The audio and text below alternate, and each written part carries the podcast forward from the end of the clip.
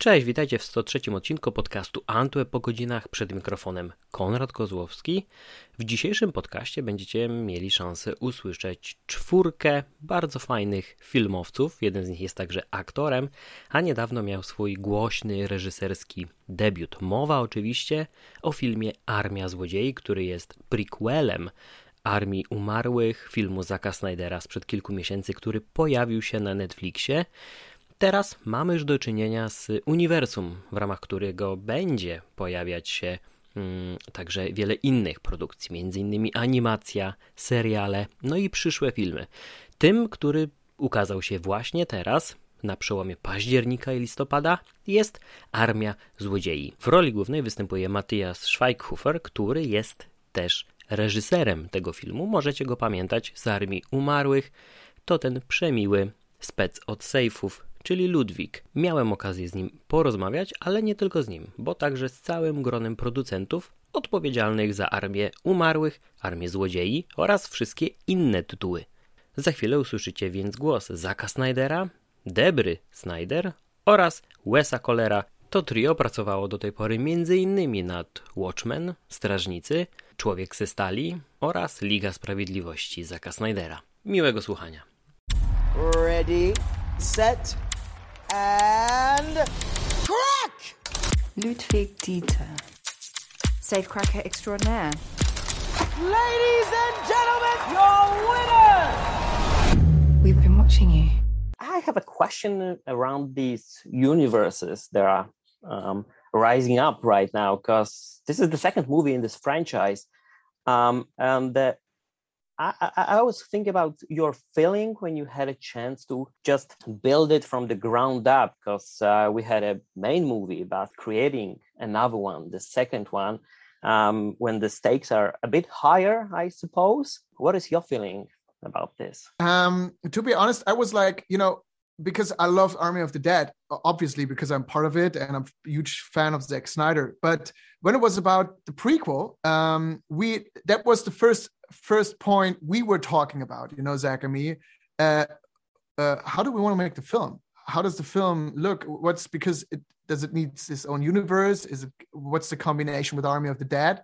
You know, and uh, Zack just said, "Hey, Matthias, dream big, do your own thing, create your your own universe. That's your film. You're go for it. Do everything you want to do."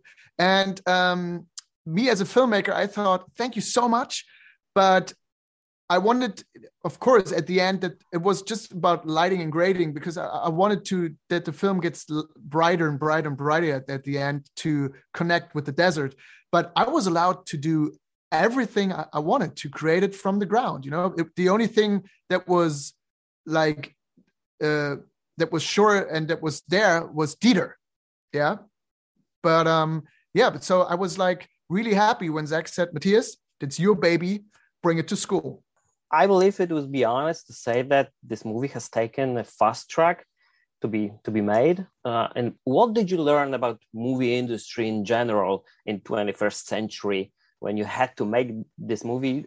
Did you have to make it so fast? Because just like my friend uh, asked you, it took like a month to premiere it on Netflix, and also um, it's not premiering in cinemas. This is something is this something that you regret maybe? Yeah that's a good question. You know i think every every movie you should watch at at on the big screen you know? It's uh uh um even when we when we did the mixing of the film hans zimmer saw it in, in the twickenham studios and hans called me and said matthias thank you for this cinematic experience. And he said you know every everyone of course they have to watch it on the big screen.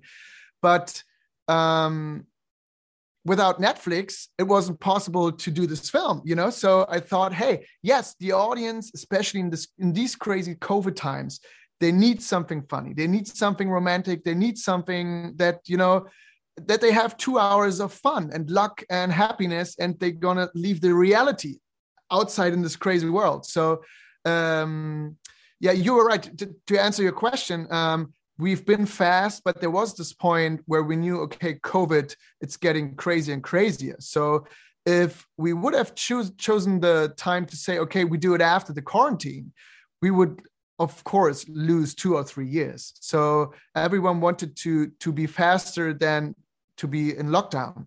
So we made this decision and i think it's cool. So uh yeah next week the people can watch a cool film We've assembled from various sources the locations of the three safes. The Rheingold, the Valkyrie, the Siegfried.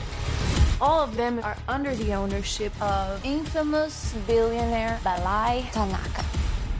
Any questions? No. yes many hundreds is creating a universe ki- is kind of easier than basing it on the comics and sort of um, trying to satisfy hardcore fans and casual viewers at the same time. But here, you just could you, you could do whatever you wanted to do, basically. Sure. Yeah, and I think that that was exciting for us. You know, um, you know, we're working on another another project right now um, with Netflix, and it's a similar experience where we're like, I had this idea, I want to create this crazy giant universe. You, what do you think? And they've been, you know, amazingly responsive uh, to this, you know, new IP and, and, you know in a world that we live in where everything's sort of based on a piece of existing ip and how do you do that and i think the great thing about netflix is they're very interested and very willing to take something like army and and turn it into a piece of a piece of ip a piece of ownable real estate in a in a storytelling universe where we could go and make an animated like we said make an animated film or prequel or whatever and even a sequel and beyond. These are all things that um, you know they've encouraged in, in an incredible in an incredible way. And i think that having this original idea is um, is valued. And i think um, and, and we and we love that they love that.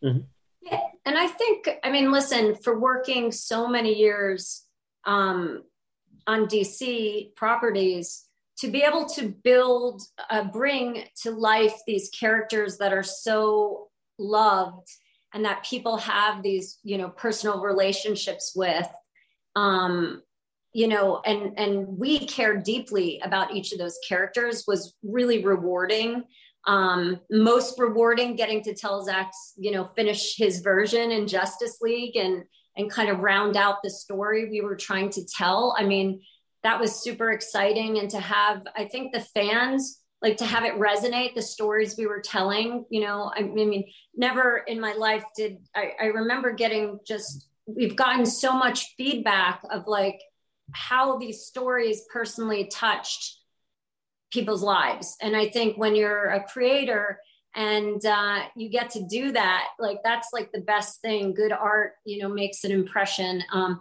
so that that to me has just been amazing.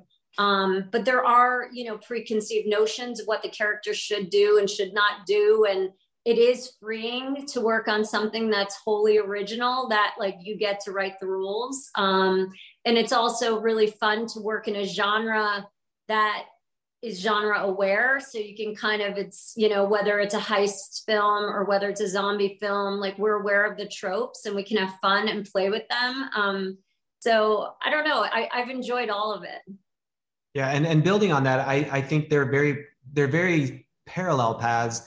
Like Debbie said, in in the DC world, it's about honoring and and sort of exploring canon and figuring out where you can push boundaries, all that stuff. Whereas with our original IP, we don't have any of that that exists. We're writing the canon. So so there's similar asks. One is, you know, understanding your characters to be aware of what exists as you move forward. And the other one is creating things that in the end will have the the weight and substance of IP. And and I think, you know, both are are similar yet different and exciting challenges. And I think that, like Debbie said, they're they're both really exciting places to explore. And and I think for me, the one other piece of it is in terms of rolling out and building a franchise, not having pre-existing IP is really freeing because it allows us to, you know, jump genres and and more freely or or jump into an animated prequel without having too much past or history or canon to navigate because we're writing it as we go. Um, so it, has been fun. It's been a really exciting and, and fun journey. We talked about um, those changes in a way we work. So everybody, everybody works differently now. Um, so I'm, I'm really curious: is there a particular particular thing that's that's gonna stay with you after the COVID, after pandemic, uh, that you have to um, you had to change it right now? And is there something that's gonna stay uh, the way you work today? It's an exciting concept to think about the pandemic being completely over. I, that's just not a. I don't. I'm. I'm. I'm excited about that, but I don't. I don't see it necessarily um, right away. Anyway. Uh, so uh, in the meantime, uh, we have. You know, I think in the end, safety is so important, and you know, we come to the film sets. We've all joined this circus that is making a movie, but you know, we're all. You know, we're we want you know, to be safe when we're doing it. So I think everything we do on the film set um, is is kind of the stuff that we should be doing just in our daily lives. So uh, as far as just safety and just being considerate of others, and I think that that that that you are more keenly aware of how you know your actions you know affect others so you just have to be you know, just courteous. I think that's the main thing, you know, is just being conscious of others and really, you know, looking out for, you know, your, your, people that you come in contact with. So I think that's just natural. Yeah, I think that being being in a situation where we've all had to just be more aware and more conscientious I think uh, you know we all refer to ourselves as a film community. I think that's the biggest thing I saw is I saw the community of our our filmmaking world get closer and more aware, which I think is great. I think there's a a utilitarian side too that I think that at first where it was um, a little bit unnerving and clumsy at times, trying to do as many things remotely as we had to do because it was so new, although we'd all done, you know, we'd all FaceTimed and all done video conferences. The idea of trying to do any heavy lifting with that being your sole tool, at least for Debbie and I, a lot of ways when we were here in the States and a lot of production was happening overseas.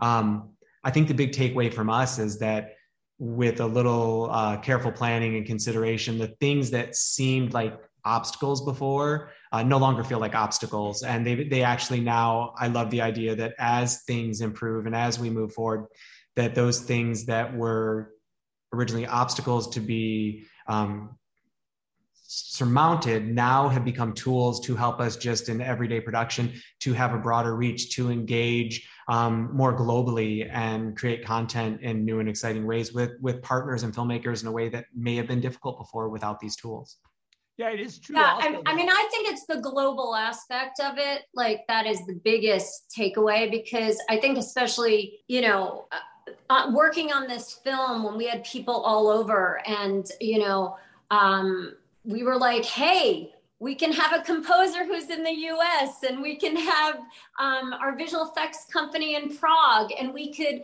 and and a lot of times in the past, I remember when we had to do things remotely, it was kind of frowned upon. Oh, we need them here. And I feel like we were forced to do things remotely, but it allowed us to reach broader globally. Yeah. So we That's could work with artists all over. That's what I was going to say, Debbie, is I think that it's opened us up 100% to talent that we might not have like really gone after because they're like, oh, they're in Australia and that's it.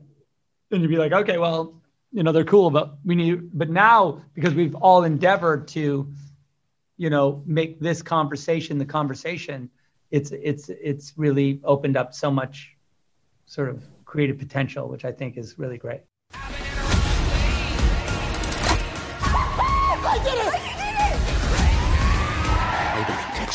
Thank you very much. Go, go, go! Let's move! This is about becoming legends.